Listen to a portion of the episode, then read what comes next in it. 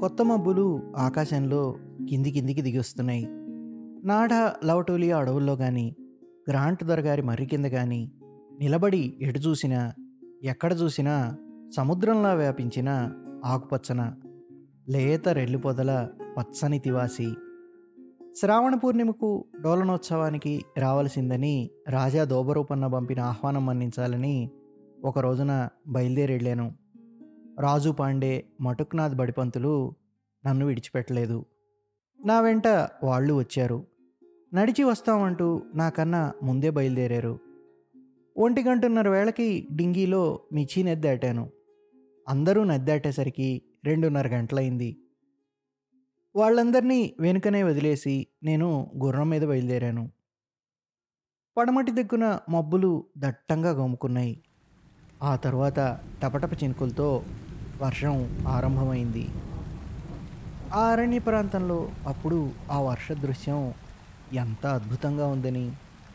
మబ్బుల్లో మబ్బుల మాదిరిగా దిగంచలాలలో పర్వత శ్రేణి నీలంగా కనబడుతోంది. తటిల్లతలను గర్భంలో ఇముడ్చుకుని మేఘాలు ఆకాశమంతటిని ఆవరించాయి.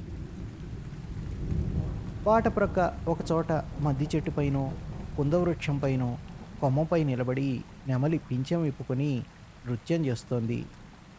కొండవాగుల్లో పల్లె బాలకులు బాలికలు మహోత్సాహంతో మద్దికర్రలతో వెదిరిపేళ్ళతో కట్టిన జంగిడి బుట్టలతో చిన్ని చిన్ని చేపలు పడుతున్నారు. ధూసరవర్ణ శిరాఖండాలు తడిసి నల్లగా కనబడుతున్నాయి. వాటిపైన కూర్చుని పసుల కాపర్లు పచ్చి మద్ది ఆకులతో చుట్టిన పొడుగుపాటి బీడీలు గాలుస్తున్నారు. ప్రశాంత నిస్తబ్దమయ ప్రాంతం. అడవి తర్వాత అడవి మైదానం తర్వాత మైదానం. అంతటా నీరు పొర్లి ప్రవహిస్తోంది. అంతటా కొండవాగులే. పల్లె గ్రామాలు ఎర్రమట్టి నేల అక్కడక్కడ క్వాంచిత్కంగా పుష్పించిన కదంబ వృక్షాలు పియాల వృక్షాలు. సంజపడకముందే రాజా దోబరూపన్న రాజధాని చేరుకున్నాను.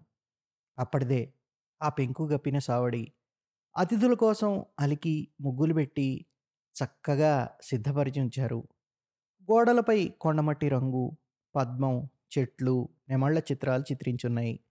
మధ్యకర స్తంభం పైన లతలు పుష్పాలు చెక్కి ఉన్నాయి. ఇంకా నా బిచానా రాలేదు. గుర్రం మీద నేను ముందు వచ్చేసాను అయినా నాకేమీ ఇబ్బంది కలగలేదు. సావడిలో కొత్త చాప ఒకటి పరిచుంది. ఓ రెండు టెక్కేలు కూడా ఉన్నాయి.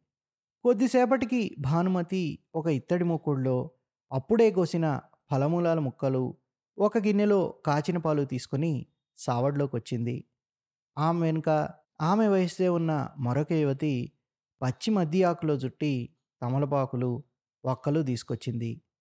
భానుమతి ఒంటిపైన నేరేడు ఛాయ పొట్టి చీర మోకాటిపైకి మడిచి కట్టింది. మెడలో ఆకుపచ్చన ఎరుపు రంగుల పూసల దండ. ఉప్పులో తెల్లని నీటికలు తురుముకుంది.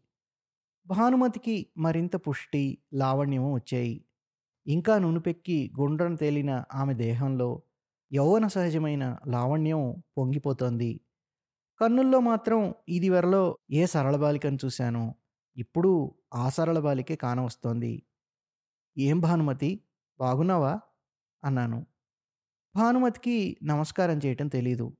నా మాటకు జవాబుగా అమాయకంగా ఒక నవ్వు నవ్వింది. మీరో బాబు అంది. నేను బాగానే ఉన్నాను. తినండి మరి. రోజంతా గుర్రం మీదే ఉన్నారు. ఆకలి వేస్తూ ఉంటుంది. నా జవాబు కోసం చూడకుండానే నా ఎదుట నేల మీద మోకాళ్ళపైన కూర్చుని ఇత్తడి పళ్ళెల్లోంచి రెండు బొప్పాయి ముక్కలు తీసి నా చేతికి అందించింది. నాకు ఎంతో నచ్చింది. ఈమె సంశయరహితమైన స్నేహభావం బెంగాలీ దేశపు మనిషికి ఇది చిత్రంగానే ఉంటుంది. ప్రతిఫలాసక్తి లేని ఈ కొత్త తీరు అతి సుందరం అతి మధురంగా ఉంటుంది. అవివాహితైన ఏ బెంగాలీ షోడశ వర్ష ఆత్మీయులు కాని వారి పట్ల ఈ విధంగా వ్యవహరించగలుగుతుంది. యువతల సమక్షంలో ఎప్పుడూ నా మనస్సు సంకోచంతో ఉంచుకొని పోతూ ఉండేది. వారి విషయంలో పరిపూర్ణ హృదయంతో ఆలోచించను లేను వారితో మనసు విప్పి మాట్లాడను లేను. ఇంకో విషయం ఈ దేశంలో మైదానాలు ఎంత విశాలమైనవో ఇక్కడి అరణ్యం మేఘమాల పర్వత శ్రేణి ఎంత విశృంఖలంగా దూర దూరాల వరకు వ్యాపించి ఉంటాయో భానుమతి తీరు కూడా అంత సంకోచహీనంగానూ సరళంగానూ ఉంది. మనిషితో మనిషి వ్యవహారం మాదిరి సహజమైన తీరు. ఇదే స్వభావం మంచిలోనూ వెంకటేశ్వర ప్రసాద్ పత్ని దగ్గర కూడా నాకు కనబడింది. అరణ్యము పర్వతాలు వీరి మనస్సులకు విముక్తినిచ్చాయి. వీరి దృష్టికి ఔదార్యం ప్రసాదించాయి. వీరి అనురాగం కూడా అదే రీతిగా స్వచ్ఛంగా దృఢంగా ఉదారంగా ఉంటుంది. పెద్ద మనస్సు అనురాగం కూడా అపారం. ఎంతో కాలం గడిచిపోయింది. అయినా భానుమతి చూపిన మధుర ఆదరణ స్నేహభావము ఆప్యాయనము నా స్మృతి పదంలో ఉజ్వలంగా అలానే నిలిచిపోయాయి.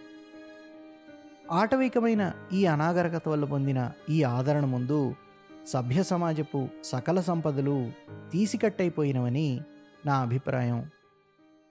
రాజా దోబరూపన్న ఉత్సవ సన్నాహంలో నిమగ్నుడై ఉన్నాడు. అప్పుడే వచ్చి గదిలో కూర్చున్నాడు. డోలా పౌర్ణిమ పండుగ ఇక్కడ ప్రతి ఏడు ఇదిగా చేసుకుంటారా? అని అడిగాను. మా వంశంలో ఇది చాలా రోజులు చేసుకునే పండుగ.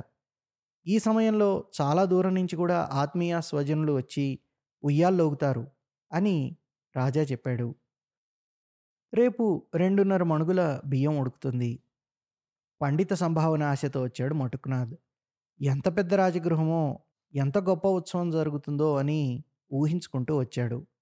అతడి ముఖంలో పెద్ద నిరాశ పొడగట్టింది. ఈ రాజగృహం కన్నా తన బడిచావడే ఎంతో బాగుంటుంది రాజు పాండే మనసులో మాట అణుచుకోలేక స్పష్టంగా చెప్పేశాడు. రాజా ఎక్కడ హుజూర్? ఇతడు సంతాల్ సర్దార్.